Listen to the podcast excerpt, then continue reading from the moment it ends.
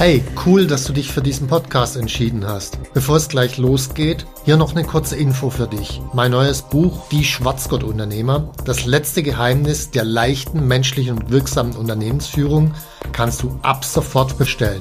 Den Link dazu findest du in den Show Notes. Jetzt aber zurück zum Podcast und viel Spaß mit dieser Folge.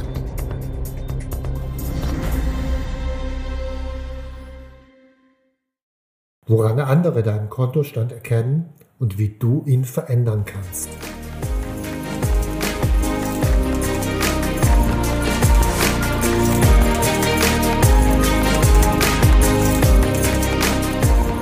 Hallo zusammen, ich bin Stefan Mehrath, Unternehmer, Bestseller-Autor und Unternehmercoach. Ich bin davon überzeugt, dass Unternehmersein die geilste Lebensform der Welt ist. In diesem Podcast möchte ich dich, wie meine jährlich über 1000 Seminarteilnehmer, dabei unterstützen, zum besten Unternehmer zu werden, der du sein kannst, zum Schwarzgurt-Unternehmer.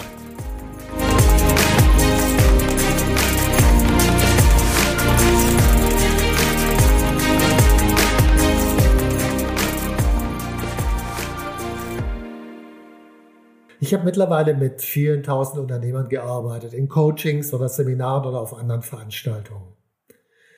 Und ich habe dabei immer wieder folgende Beobachtung gemacht, dass man durch ein paar wenige Fragen sehr genau herausfinden kann, wie der Kontostand des Gegenübers aussieht, sowohl was das Unternehmen anbetrifft als auch privat. Ich will dir jetzt auch mal drei Fragen stellen und du beantwortest sie einfach für dich mit Ja oder Nein. Erste Frage. Reiche Menschen sollten mehr Geld abgeben und zum Gemeinwohl beitragen. Ja oder nein? Zweite Frage. Ich habe klare Vorstellungen, welche Wünsche ich mir mit meinem Geld erfüllen will. Ja oder nein? Dritte Frage. Geld verdirbt den Charakter. Ja oder nein? Je öfter du jetzt Ja gesagt hast, desto niedriger wird dein Kontostand sein. Wie kommt das? Naja, das hat was mit dem Konzept der Glaubenssätze zu tun. Ein Glaubenssatz ist eine Vermutung, eine Annahme auf der Basis von ein bis fünf Beispielen oder Erlebnissen, die dann verallgemeinert wird. Und das ist was durchaus Gutes, weil eine Verallgemeinerung hilft uns, uns einfacher und schneller zu orientieren. Wir müssen nicht in jeder Situation neu anfangen nachzudenken. Also es macht uns das Leben einfacher. Von daher Glaubenssätze sind super. Unter der Voraussetzung, Sie geben uns die richtige Orientierung. Also Glaubenssätze machen die Orientierung in der Welt einfacher. Auf Basis von der Glaubenssätze orientiere ich mich und auf Basis von meiner Orientierung biege ich eben an der nächsten Kreuzung rechts oder links ab.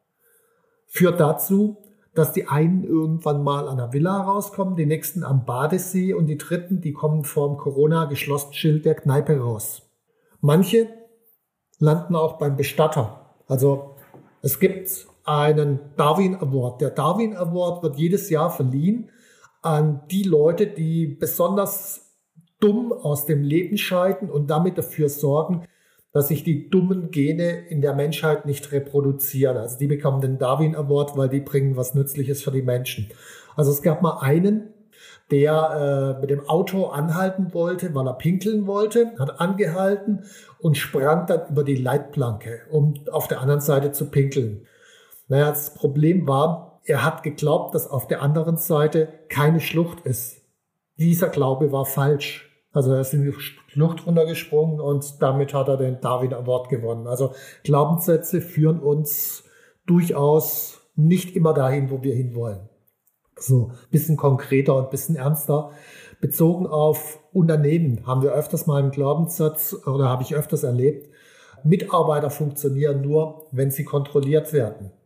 Wie kommt der Unternehmer zum Glaubenssatz? Naja, es gab mal ein, zwei, drei Mitarbeiter, die haben halt nur funktioniert, wenn sie kontrolliert wurden. Und daraufhin hat der Unternehmer das verallgemeinert. Alle Mitarbeiter funktionieren immer nur dann, wenn sie kontrolliert werden führt zu permanenter Kontrolle, führt dazu, dass Mitarbeiter genervt sind, weil sie dauernd kontrolliert werden.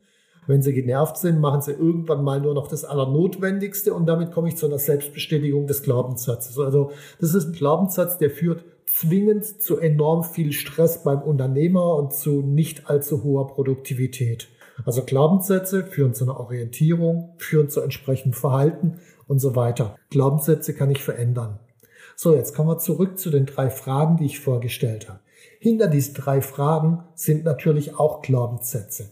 Also erste Frage, die ich gestellt hatte, war ein Glaubenssatz. Reiche Menschen sollten mehr Geld abgeben und zum Gemeinwohl beitragen. Was sind denn die Konsequenzen, wenn ich das glaube? Also schauen wir uns mal andere Länder an. Zum Beispiel in USA oder in China, da ist Reichtum und Wohlstand sehr viel angesehener, als das bei uns ist.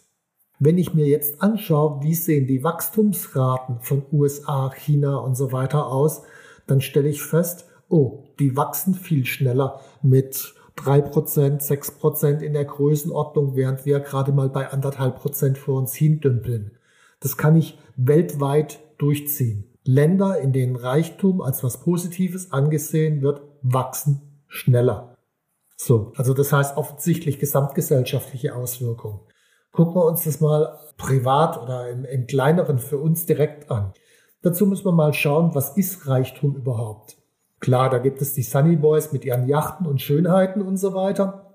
Das ist aber nur ein verhältnismäßig kleiner Teil. Der größere Teil des Reichtums, der ist Sachvermögen. Und zwar Sachvermögen im Sinne von Produktivvermögen heißt, Vermögen im Sinne von Unternehmensbesitz oder Aktienbesitz, was ja letzten Endes auch Unternehmensbesitz ist. Heißt, wenn ich weitergehe, Produktivvermögen und der größte Teil des Vermögens ist nicht eine Zahl auf dem Konto, sondern das sind zum Beispiel Strommasten oder Internetleitungen oder Fabriken für Elektroautos oder ein Restaurant oder solche Dinge. Oder meinetwegen auch immaterielle Dinge wie Netzwerk. Aber das sind das sind die größeren Teile der Vermögenswerte. So, wo kommt das jetzt her? Die Antwort ist, weil die Unternehmen zum Gemeinwohl beigetragen haben. Das heißt, die Unternehmer sind vermögend, weil sie zum Gemeinwohl beigetragen haben und nicht umgekehrt. Von ihrem Vermögen müssen sie was abgeben, um zum Gemeinwohl beizutragen. Nee, andersrum. Weil sie beitragen, sind sie vermögend. So, wenn wir jetzt hergehen und beispielsweise noch ein besseres Stromnetz haben wollen oder bessere E-Auto-Fabriken und so weiter, dann müssen wir zwingend den Inhabern auch mehr Wohlstand zugestehen, weil wenn da mehr Strommasten rumstehen oder bessere Internetleitungen, ist das logischerweise mehr wert. Der Inhaber hat damit mehr Reichtum logischerweise. Also in dem Moment, wo wir hergehen und sagen, wir wollen nicht, dass die Leute reich sind und denen ganz viel wegnehmen. In dem Moment nehmen wir praktisch auch den Unternehmern die Fähigkeit weg, zum Gemeinwohl beizutragen und was zu verbessern. Mit einem Grund dafür, warum wir so ein mieses Netz hier in Deutschland haben. Also wenn ich mir dann mal anschaue, nochmal konkreter, wir nehmen jemand wie Elon Musk, der jetzt aktuell äh, etwa 150 Milliarden Euro schwer ist, also Aktienanteile und so weiter. Das steckt alles in Tesla, SpaceX äh, und seiner Boring Company und was er dann noch an Unternehmen hat. Dieses Geld ist produktiver und weltverändernder eingesetzt, als es jeder Politiker jemals einsetzen könnte. Also andersrum. Ich freue mich, wenn Elon Musk als erster die Billion knappt, weil das ist klug eingesetztes Kapital, das die Welt voranbringt. Wenn ich das nicht akzeptiere, kann ich auch für mich selbst keinen eigenen Produktivwohlstand aufbauen, weil ich permanent das Gefühl habe, oh, da müsste ich jetzt was abgeben. Eigentlich ist es schlecht, dass ich Vermögen bin. Nee, ist es nicht. Dadurch, dass ich Vermögen bin, kann ich einen Beitrag leisten. Also diesen Glaubenssatz kann man durchaus drehen. Man kann es anders anschauen. So, gucken wir mal den zweiten Glaubenssatz von vor an. Der zweite Glaubenssatz von vorher war der, ich habe klare Vorstellungen, welche Wünsche ich mir mit meinem Geld erfüllen will. Also in Wahrheit steckt der Glaubenssatz dahinter. Und zwar gibt es zwei unterschiedliche Grundhaltungen, die man haben kann. Die eine ist, Geld ist wichtiger als irgendwelches Zeug oder Zeug ist wichtiger als Geld. Das eine wird sich immer in das andere verwandeln. Also wenn ich glaube, Zeug ist wichtiger als Geld, dann werde ich mein Geld ausgeben für Schuhe, für ein Ferrari, für was auch immer. Das heißt, das Geld wird sich immer in irgendwelche Sachdinge umwandeln, die in den meisten Fällen nicht sonderlich produktiv ist. Wenn ich hingegen den Glaubenssatz habe, Geld ist wichtiger als Zeug, dann wird sich das Zeug nach und nach in Geld umwandeln und es wird immer mehr Vermögen. Jetzt ist natürlich nicht so, dass ich immer das Extrem haben muss. Also es geht um was Relatives, weil sonst lande ich irgendwann mal beim Geiz. Also wenn ich sage, Geld ist das Allerwichtigste und Zeug ist komplett unwichtig, dann bin ich beim Geiz angelangt. Nee, es geht nur darum, Geld ist etwas wichtiger und dann kann ich mir, wenn ich die Haltung habe, auch durchaus so eine Art Luxuskonto gönnen. Und das, was da drauf ist, meinetwegen zehn Prozent meines Einkommens kommt da immer drauf. Das, was da drauf ist, das kann ich wirklich einfach rausschmeißen und äh, bedingungslos in Zeug umwandeln. Aber halt nur zehn Prozent und nicht 100 Prozent. Also was ist wichtiger für dich? Geld ist wichtiger als Zeug oder Zeug ist wichtiger als Geld? Macht einen zentralen Unterschied. So, kommen wir zum letzten Punkt. Geld verdirbt den Charakter. Naja, klar, es gibt Beispiele. Also wenn wir mal zurückdenken ein bisschen, äh, vor einiger Zeit, da gab es diese Insolvenz bei Schlecker und ich glaube, die Mitarbeiter und Angestellten und viele anderen würden da jetzt nicht sagen, dass da jetzt der, die Charakterpersönlichkeit dahinter stand zumindest nicht die positive.